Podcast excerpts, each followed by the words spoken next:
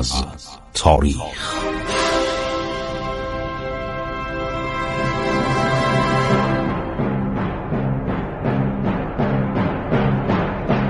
کاری از گروه جوان و اندیشه رادیو جوان.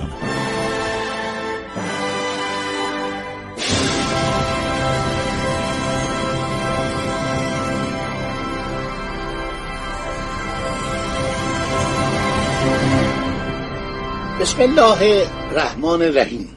به نام خداوند بخشاینده مهربان شنوندگان عزیز رادیو جوان من خسرو معتزد هستم با شما. تاریخ ایران در دوره قاجار آغاز سلطنت ناصرالدین شاه رو می‌خوام بگم. قبل از اون به یکی از بهترین کتاب ها سفرنامه یکی از اولین مسافران ایرانی به اروپا رضا قلی میرزا نایب السلطنه پسر حسین علی میرزا که اونم پسر فتلیشا بود.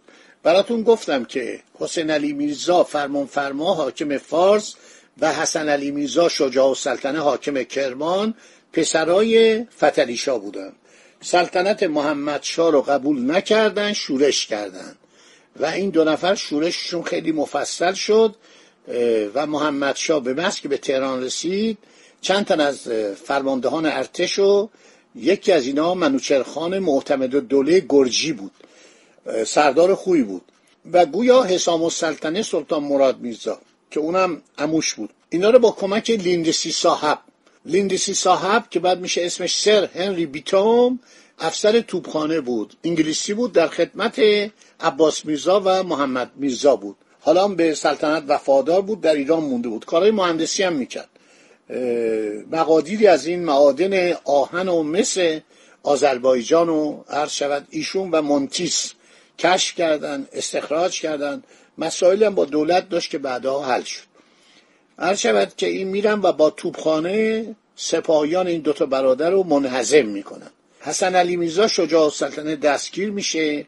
حسین علی میرزا عموی محمد شاه بود. اینو در تهران میان نگهداری می‌کنن. حسن علی میرزا که خیلی شجاع بود و خیلی ابراز شرارت می‌کرد. یعنی سلطنت برادرزادش قبول نداشت اونو کور می‌کنن. حسین علی میرزا هم در تهران بر اثر وبا میمیره. ولی سه تا پسر عرض شود که رضا قلی و عرض شود تیمور و و والی اینا از ایران فرار می‌کنن. همه رو براتون گفتم. اینا انگلستانن. حالا این کتابی که نوشته سفرنامه همین رضا قلی میرزا آدم باسوادی بوده.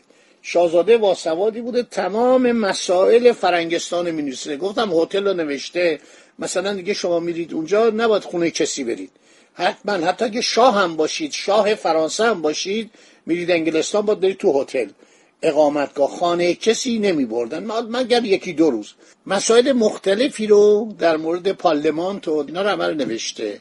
در صورت یکی از نکاتی که این اشاره می‌کنه در مورد وکلای خلق مجلس مبعوثان. 650 نفر اینا نماینده هستن میرن مجلس. گفتم که اشاره می‌کنه که چارلز اول که می‌خواست مجلس از بین ببره کشتنش. اعدامش کردن. بعد دموکراسی پیش اومد قطعی شد وکلای خلق عبارت از 650 نفر هستن. به این میگن مجلس نمایندگان یا مجلس عوام. مجلس دیگه هم دارن که مجلس لردانه. اونا مثل که 40 نفر 50 نفر بیشتر نیستن. بعد یه کار دیگه کرده خیلی قشنگه. هیئت دولت نوشته. اینا به ما نداشتیم. ما اون موقع یه وزیر اول داشتیم یا صدر زمان فتلیشا بعد از که فرانسوی ها به ایران اومدن چهار تا وزارتخونه درست شد که اولیش وزارت لشکر بود تقریبا سررشتهداری ارتش بود. وزارت جنگ نبود. وزارت جنگ دقیقا در تبریز بود که عباس میرزا بود. بعد از اون وزارت دول خارجه بود مهام دولت خارجه. یعنی امور مهم دول خارجه. بعد یه وزارت عرض شود که امور مالی بود مالیه بود و استیفا بود و یک وزارت دیگه هم فکر کنم وزارت داخله بود مسائل داخلی کشور. چهار تا وزارتخونه ما بیشتر نداشتیم. حالا زمان ناصر شاه بالاخره در ایران وزارتخانه تأسیس میشه. یعنی فقط یه نفر نیست. معمولا یه نفر دو نفر سه نفر بیشتر وزرا نبودن. زمان ناصر شاه ما تا نه تا وزیر عرض شود در دوره میرزا حسین خان سپه سالار مشیر و دوله که سالها با سمت کنسولیار و کنسول در تفلیس و در بمبئی و در لندن مد کرده بود وزارت خونه تأسیس میشه که من تو برنامه آینده براتون شهر میدم.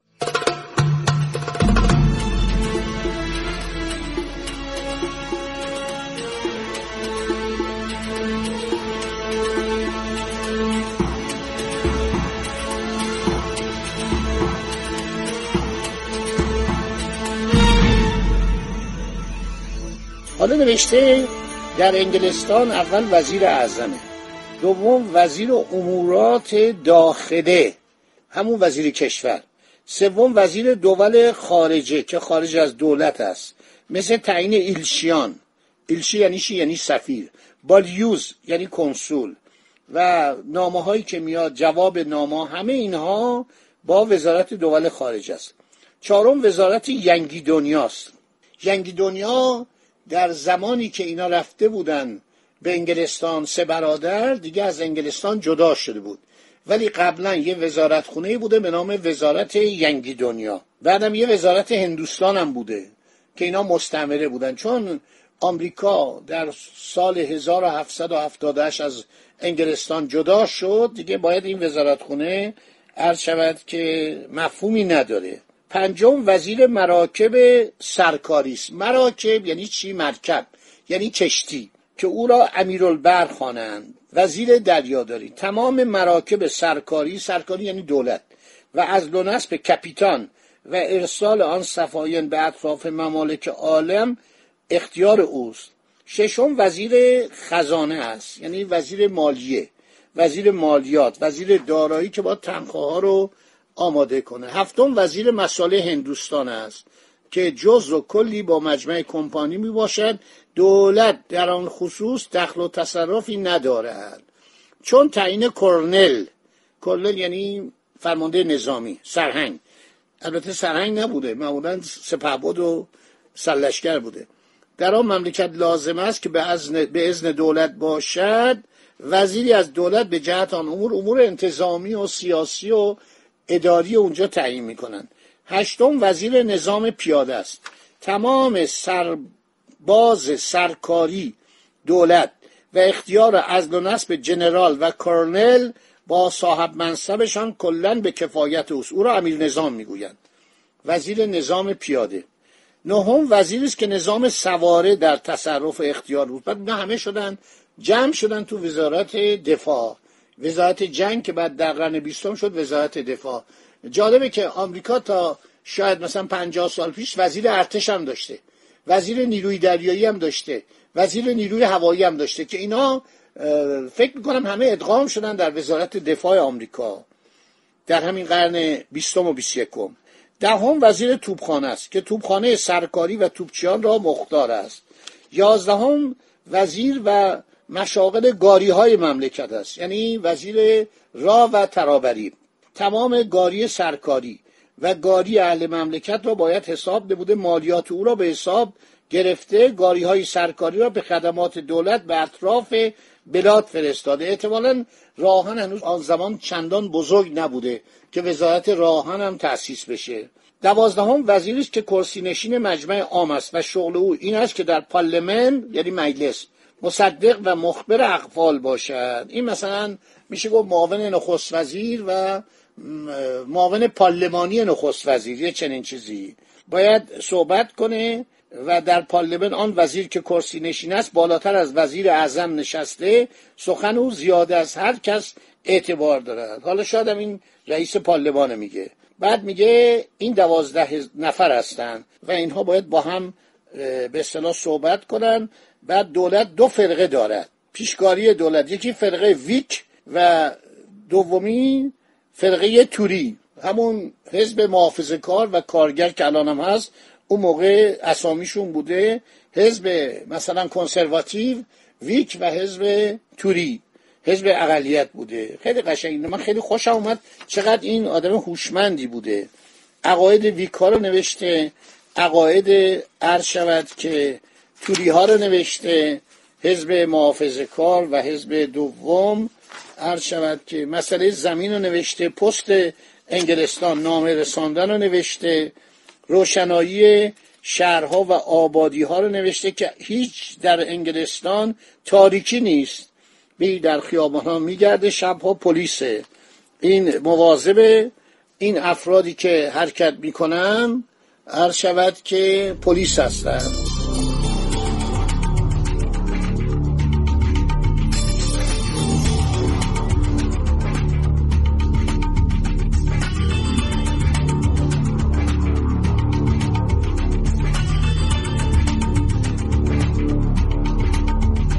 اشاره کرده به شرکت هایی که کشتیرانی می‌کنن به همین لویز لیست و عرض شود که کشتی ها حرکت می‌کنن و بار سنگینی دارن. اینها رو به هر جای دنیا می‌برن خیلی قشنگ تعریف کرده که این کشتی های انگلیسی بار انگلستان رو به دنیا می‌برن اغلب امور ایشان از روی حساب است. ساعت روز و شب را هر کس به جهت مشاغل و مکاسب خود تقسیم کرده ممکن است که دقیقه اختلاف در آن به هم رسد. رعایت وقت بسیار عرض شود که خیلی قشنگ نوشته. بعد نوشته ساعت. ساعت بیگبه نمیگه احتمالا. میگه در سراسر انگلستان از لندن بگید تا سایر شهرها در میدان مرکزی عرض شود که ساعتهایی هستش که زنگ و ناقوس می‌زنه و مردم ساعت رو می‌فهمن. در پیشتاق امارت اکابر و بر گلدسته های کنایس کنایس یعنی کنیسه یعنی کلیسا از چهار سمت ساعت های بزرگی قرار دادن که سر ساعت به شماره هر ساعتی که گذاشته است چنان زنگ و ناقوس می‌زنند که آوازان مسافتی بعید می‌رود مثل ساعت بیگ بن که الان هم مثلا فکر کنم گاهی رادیوی اصلی انگلستان این ساعت رو منعکس می‌کنه. دوازده زنگ می‌زنه. در شهر لندن 500 هزار ساعت بیشتر باشد. تو خیابونا تو مناره ها تو مغازه ها تو همه جا دویست سال پیش نوشته که پاره ساعت ها ساختن که در پشت آن ساعت چراغ روشن می‌کنن که اقربه های آن ساعت از یک میل را مشخص است. می‌توان تشخیص داد که از شب چقدر گذشته است.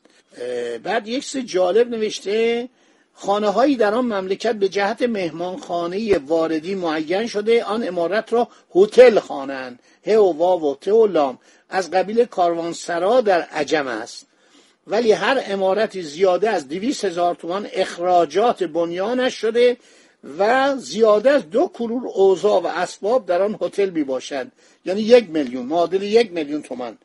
تمام ظروف و اوانی بشخاب در آنجا از طلای ناب و نقره می باشد احدی در خانه کسی منزل نمی کند حتی رفیقی یا برادری که باشد لازم است که در هتل نزول نموده هر قد که در آن مملکت باشد منزل او در آنجا خواهد بود. البته رسم اروپاییه ولی ما خوشمون میاد که فامیل به خانه ما بیاد. ما به خانه فامیلمون میریم شهرستان ها که میریم لذت می‌بریم. این رسم ایرانی و محبت ایرانی ولی اینا میگن نه حساب کتاب داره. خیلی خوب. خیلی از هتل تعریف شده. هر شود که من هرچی نگاه می‌کنم می‌بینم کتاب تمام نشدنیه دهن شیر گذاشتن. برای دهن شیر یعنی برای به اصطلاح پاشیر. جایی که آب بیاد. مردم هر وقت می‌خوان هر شود که می‌تونه از این آبها استفاده کنن. و مسائل مختلف. کتاب تمام شد. خدا رو شکر. این کتاب واقعا شنیدنی و خواندنی تمام شد.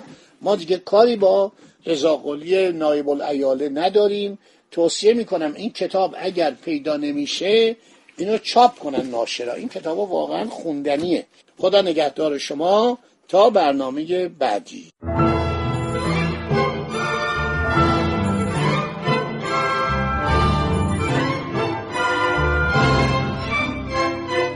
عبور از تاریخ.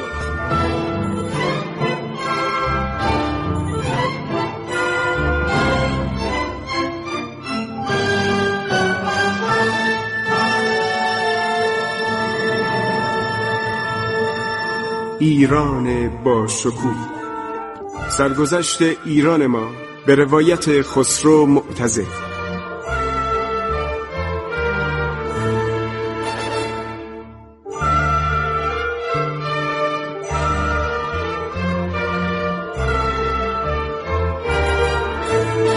از تاریخ. با رادیو جوان.